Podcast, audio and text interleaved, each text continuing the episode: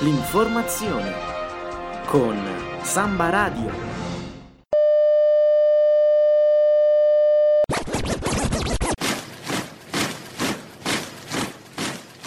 Universitari. Universitari di tutto il mondo.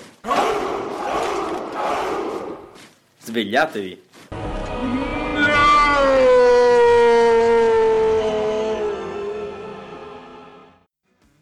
Buona giornata e un caro saluto dalla redazione di Samba Radio. Oggi è lunedì 29 maggio e chi vi parla è Michele Citarda, studente di giurisprudenza e questa che state ascoltando è una puntata di universitari di tutto il mondo, svegliatevi. Programma di rassegna stampa che alterna le notizie dei principali quotidiani con della buona musica, per cominciare in modo informato la giornata prima di affrontare noiosissime sessioni di studio intensivo e prima di frequentare soporifere lezioni. Siamo arrivati alla penultima trasmissione prima dell'evento che vedrà Samba Radio uh, al Festival dell'Economia e avremo delle trasmissioni più ampliate lungo le uh, mattinate. Per oggi cominceremo innanzitutto con leggere due notizie dai quotidiani a nostra disposizione, poi avremo in collegamento telefonico da Milano Daniele Fiori, autore di un articolo che è finito uh, sul cartaceo del Fatto Quotidiano. E infine poi parleremo di lavoro atipico in Trentino. Prima di cominciare vi ricordo che per intervenire e seguire meglio la trasmissione c'è anche la pagina Facebook e quindi digitate universitari di tutto il mondo, svegliatevi se volete mettete un like. Adesso un po' di musica e come già anticipato siamo già in clima Festival dell'Economia, questa è Money di Pink Floyd. Ed eccoci tornati nuovamente con universitari di tutto il mondo, svegliatevi, andiamo a leggere i titoli dei quotidiani, andiamo sulla Repubblica, migranti, l'accusa di Strasburgo, Merkel, Trump è inaffidabile. Il Corriere della Sera titola a proposito la sfida di Merkel a Trump, l'Europa prende il destino nelle proprie mani, non possiamo più fidarci degli altri. L'approfondimento a pagina 2. Non possiamo contare sull'America, Merkel lancia il suo piano per l'Europa. Sfida a Trump l'annuncio della svolta, proposte su Libia, difesa, bilancio, ma chiede la guida della BCE. Dopo il G7 di Taormina e il confronto con Donald Trump, Angela Merkel ha annunciato ieri la svolta sua ma che interessa tutta l'Unione Europea e oltre. L'Europa è da sola e deve prendere in mano il proprio futuro, ha detto, e ha messo Stati Uniti e Gran Bretagna sullo stesso piano di altri vicini, precisamente la Russia. Non ci si può affidare a essi, una presa di distanza da quell'atlantismo che ha caratterizzato la Germania praticamente per tutto il dopoguerra. Un cambio di paradigma che non è improvviso, anzi è pronto dal giorno delle elezioni di Emmanuel Macron in Francia e ha già un programma che prenderà corpo nei prossimi mesi. La cancelliera parlava a Monaco in campagna elettorale sotto un tendone tra boccali di birra. I tempi in cui potevano, potevamo contare pienamente su altri sono in una certa misura finiti, come ho sperimentato nei giorni scorsi, ha detto. Noi europei dobbiamo veramente prendere il nostro destino nelle nostre mani. Di più, naturalmente, dobbiamo avere relazioni amichevoli con gli Stati Uniti e il Regno Unito e con altri vicini, inclusa la Russia. Ciò nonostante, dobbiamo essere noi stessi a combattere per il nostro futuro. Poi ha definito l'Unione Europea un tesoro e ha citato Macron in questi termini. Merkel non si era mai espressa. L'irritazione nei confronti di Trump a Taormina e per l'attacco del presidente americano alla Germania e alle sue esportazioni di auto sono state le occasioni che probabilmente aspettava per mettere in pubblico la svolta, che non è ancora una piena dottrina dell'Europa nel mondo disordinato ma è un primo passo. Succede che dopo le elezioni francesi, evitata la vittoria di Marine Le Pen, la cancelliera ha valutato che si potevano e si dovevano affrontare Trump e la Brexit in modo netto. Ha indurito parole e atti con Londra, ha accolto a braccia aperte Macron per rafforzare la relazione tra, Bre- tra Berlino e Parigi, ha esplicitato una serie di nuovi obiettivi europei su migranti, difesa ed economia, nuovi per il suo governo e ieri ha annunciato la presa di distanza dagli anglosassoni, una constatazione della nuova realtà che però mette l'intera Unione Europea di fronte alle sue forze e alle sue debolezze, probabilmente convinta che Trump sia incapace di dividere gli europei e che Theresa May possa essere controllata. Le linee di programma sulle quali Merkel intende condurre il rilancio di Unione Europea ed Eurozona, anticipate a puntate nei giorni precedenti, sono state riassunte ieri dalla Frankfurter Allgemeine am Sonntag.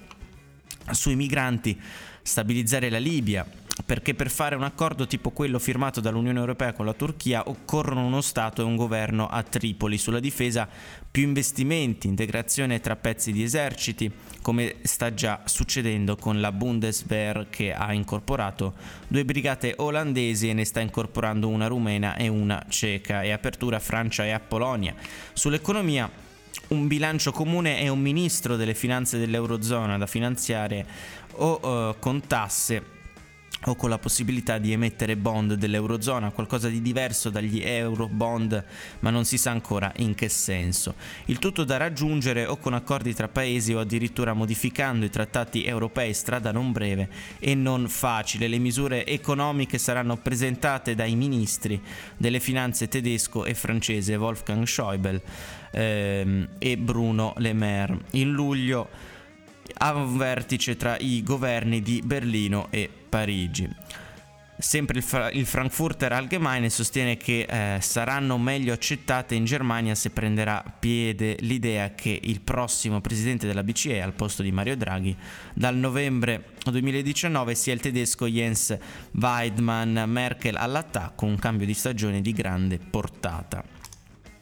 Altra notizia eh, di giornata è invece quella relativa alle dichiarazioni del leader del Movimento 5 Stelle. Siamo a pagina 8 del, eh, della Repubblica sia sistema tedesco, ora Grillo forza i tempi al voto il 10 settembre. La consultazione online dei 5 Stelle blinda il proporzionale. Resta il nodo soglia. Alfano ci tagliano fuori, stiamo attenti. Il cerchio si chiude, sul sistema tedesco arriva il prevedibile via libera di Beppe Grillo dopo il referendum lampo via web con annessa provocazione al voto il 10 settembre. Bene, adesso con l'accordo più ampio, come ci ha sempre chiesto il Quirinale, si può fare sul serio e in fretta esulta con i suoi il segretario Dem, Matteo Renzi da Malta, dove è andato a dare una mano all'amico Joseph Muscat alla prova del voto del 3 giugno. L'intesa è quasi blindata tra PD, Forza Italia, Movimento 5 Stelle e Lega. Sono i quattro partiti maggiori che grazie allo sbarramento destinato a restare al 5% saranno sondaggi alla mano le uniche forze politiche nel prossimo Parlamento. I risultati della consultazione web del Movimento 5 Stelle li comunica in un post lo stesso Grillo, hanno partecipato alla votazione 29.000 iscritti. 27.473 hanno votato sì e 1.532 no. La legge elettorale che voteremo sarà il proporzionale tedesco con sbarramento al 5% ed eventuali correttivi costituzionalmente legittimi per garantire maggiore governabilità. Fatta la legge si potrà votare subito per evitare di arrivare al giorno della loro pensione da privilegiati che scatta il 15 settembre. Dunque al voto domenica 10 settembre, due giorni dopo il decimo anniversario del V-Day scadenza fin troppo ravvicinata quando anche si dovesse approvare in via definitiva il tedesco entro luglio come prevede la nuova roadmap. Renzi accetta la sfida del voto quanto prima che poi vuol dire realisticamente non molte settimane dopo le elezioni a Berlino del 24 settembre. L'obiettivo è ridurre al minimo la finestra per, spe- per manovre speculative sui mercati contro l'Italia il cantiere del sistema tedesco è comunque, è comunque eh, in stato avanzato. Il segretario del PD oggi non presiederà le consultazioni con gli altri partiti, lascerà ai capigruppo le trattative sui dettagli dell'accordo. Renzi tirerà le consultazioni domani in direzione L'input a Rosato e Zanda è soprattutto uno, tenere fermo il punto sullo sbarramento al 5%. Ridurlo, come vorrebbero i centristi, significherebbe snaturare l'impianto tedesco e aprire le porte ai partiti con una rappresentanza inferiore ai 2 milioni di elettori. Il ciò favorirebbe eh, la frammentazione e ingovernabilità. Anche per questo motivo è saltato il previsto faccia a faccia di oggi con il leader DAP smentito dal Nazareno.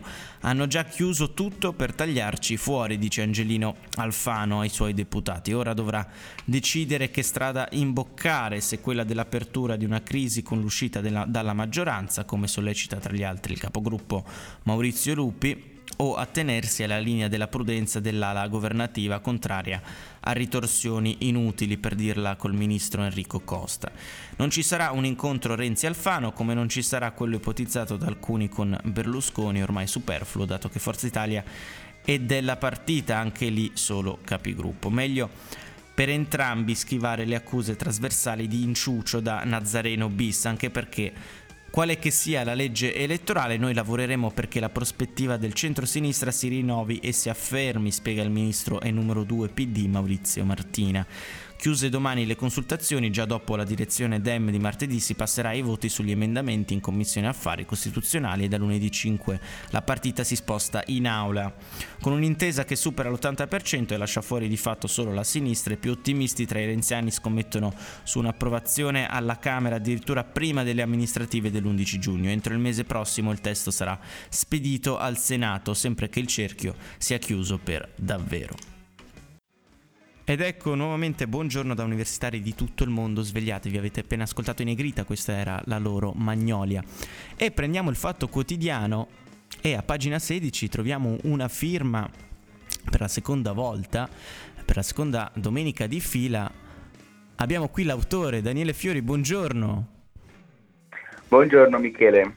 Ecco, quindi eh, innanzitutto congratulazioni per, eh, seconda, per il secondo articolo sul cartaceo eh, non possiamo che chiederti il contenuto dell'articolo da te scritto. Eh sì, è la seconda domenica che mi sveglio contento di trovarmi sul, sul giornale. E questa domenica ho parlato di una manifestazione che eh, in realtà è molto legata alla manifestazione di cui ho parlato la domenica precedente, nel senso che questo sabato appunto a Milano sono sceso in piazza circa 50 persone che avrebbero dovuto rispondere idealmente alla marcia che era stata organizzata la settimana prima, la marcia che tanto ha fatto discutere questi immagini insieme a senza muri, in cui 100.000 persone sono scese in piazza in quella è stato un corteo, ma più una festa, per raccontare le bellezze dell'integrazione, dell'accoglienza. E settimana scorsa avevo parlato di come la manifestazione addirittura avesse diviso la sinistra a Milano perché c'era chi all'interno della manifestazione sosteneva che il governo PD stesse facendo troppo poco per gli immigrati, ma al di là di questo comunque era stata una manifestazione di l'ho festosa, divertente, con tanta musica, al di là di quello che ognuno poi può pensare legittimamente sul tema. E qualcuno ha deciso di replicare la settimana successiva ma il problema è che appunto in piazza si sono presentate 150 persone, eravamo più giornalisti che manifestanti. Alle 4 di pomeriggio di sabato su un caldo infernale in Piazza della Repubblica. E niente, quindi ho registrato il, diciamo, di fatto il flop della manifestazione contro gli immigrati a Milano. È una cosa che comunque può sembrare bizzarra perché si convinti che parlando contro gli immigrati si trovano appoggi da parte di tutti, però in realtà è forse una manifestazione contro è sempre po- poco simpatica. E quindi alla fine non si è presentato nessun partito, i cittadini veri e propri curiosi erano pochissimi. E al di là di chi ha organizzato la manifestazione, il Comitato Milano Sicura, io poi ho visto molte persone salutavano con la stretta di mano fascista, che urlavano poi a chi molla, ai camerati, hanno acceso fumogeni, arrivati alla stazione hanno iniziato a inveire contro i migranti che si trovavano lì, perché sappiamo che poi la stazione di Milano molti dormono eh, per strada proprio fuori dalla stazione, poi vivono lì. È un po' la disperata, tant'è che i migranti hanno anche eh, risposto dando dei razzisti ai manifestanti e per fortuna la polizia è intervenuta e io ho chiesto ai manifestanti questa cosa e mi hanno detto che loro sì sono fascisti ma non razzisti. Quindi questa è stata la manifestazione di cui ho registrato. Sì, diametralmente opposta rispetto a quella che avevi registrato la settimana prima, anche in termini numerici, insomma, se nella eh, prima... Sì, il, termine, il, termine, numerico fa spavento, perché si è parlato di 100.000 persone, poi qualcuno ha detto che era un numero esagerato, io che l'ho fatto la manifestazione da giornalista, non, ho, veramente ho visto tantissima gente a Milano, non avevo mai visto tanta gente e invece ne, praticamente un decimo invece ieri sostanzialmente, quindi l'altro ieri anzi. Quindi... Sì, un, un, un, non dico un millesimo, ma insomma perché se fosse un decimo dall'altro dovrebbero essere 1500, invece sono 10.000, quindi veramente non, sì, certo, fa, fa riflettere appunto la risonanza mediatica che ha tutta quella dialettica uh, contro l- gli immigrati, insomma, uh, poi nei fatti quando ci sono queste manifestazioni eh, si vedono dei risultati uh, decisamente sì, probabil- diversi, no? Probabilmente al di là, ripeto, di chi magari può essere insofferente rispetto a una situazione, rispetto a, ai disagi che comunque i immigrati possono portare, però da fino a che vado a manifestare canto e urlo contro delle persone se ne passa comunque. Ma io credo che questo sia importante rimarcarlo e che il, il flop di questa manifestazione lo abbia assolutamente rimarcato. Perfetto. Eh... Daniele, non capita tutti i giorni di parlare con l'autore degli articoli che si leggono sul giornale, io ti ringrazio eh, vivamente e mh, mm, probabilmente ci si risentirà forse per l'ultima puntata dopo domani. Volentieri, se non sono occupato con qualche altro articolo, volentierissimo. Perfetto. Intanto una buona giornata a tutti. Anche a te, grazie. E avete appena ascoltato Naive dei Cooks. Andiamo a leggere adesso il titolo del Corriere del Trentino di ieri. Lavoratori atipici, ecco l'esercito dei somministrati. Andiamo a pagina 3 per leggere l'approfondimento. Giovani e donne, la mappa degli atipici. Dall'alimentare all'informatica solo quelli somministrati sono stati 16.000 in regioni. Sono giovani ma c'è anche chi supera i 30, spesso si tratta di donne, lavoratori immersi nel limbo contrattuale dell'incertezza lavorativa, della somministrazione, delle collaborazioni coordinate e continuative o a progetto che furono delle partite IVA e di quelli che un tempo erano i voucher. I precari, insomma, coloro che non riescono a ottenere un'occupazione stabile garantita da un contratto a tempo indeterminato, cartina al tornasole dell'attuale precarizzazione dei rapporti di lavoro, secondo Walter Alotti, segretario della UIL, dove li hanno visti schizzare dai 200 del 2012 ai 660 del 2016, quasi il triplo. Certo, a gonfiare più del triplo, anzi, certo, a gonfiare la base della WIL, eh, la categoria che si occupa dei lavoratori atipici, la WIL Temp. Ci sono anche le adesioni che possono derivare dalla fruizione di servizi sindacali, fiscali o amministrativi. Dal marzo dell'anno scorso, ad esempio, c'è l'obbligo di comunicare le dimissioni eh, di Ministero del Lavoro esclusivamente in via telematica oppure da persone che un lavoro non ce l'hanno ancora e per cercarlo si avvicinano al sindacato. La UIL fra l'altro ha sottoscritto un protocollo di collaborazione con l'agenzia di somministrazione Tempor.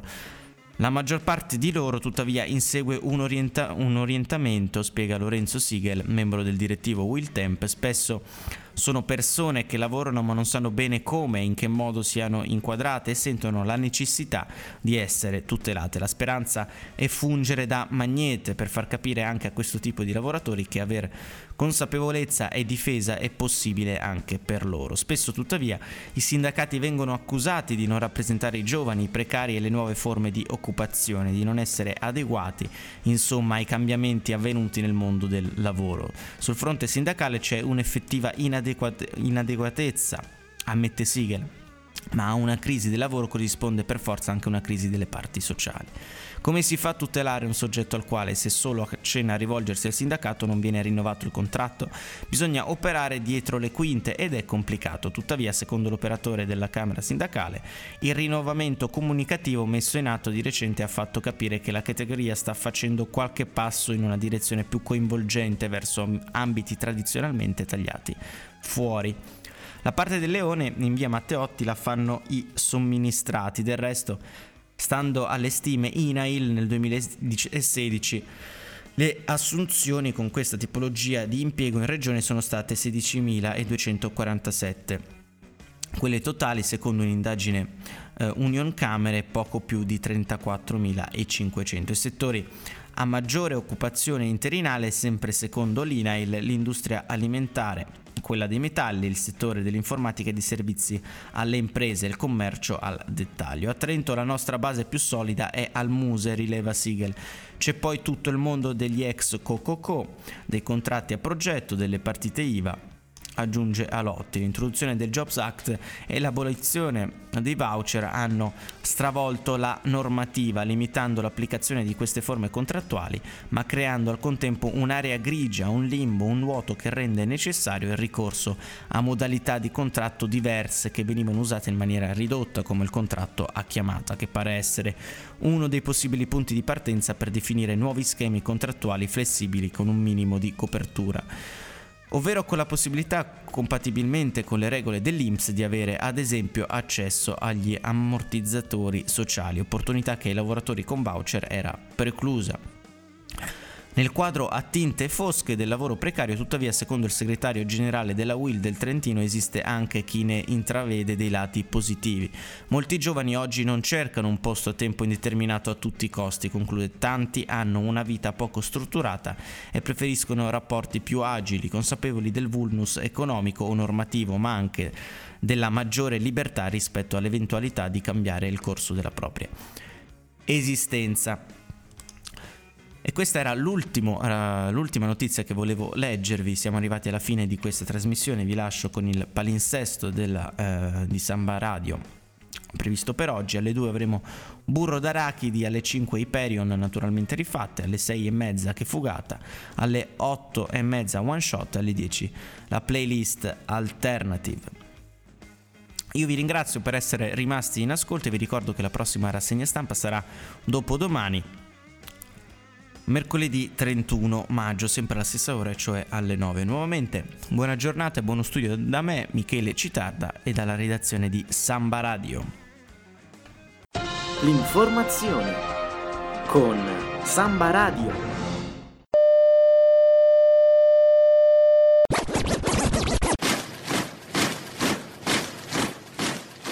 Universitari Universitari di tutto il mondo! Svegliatevi!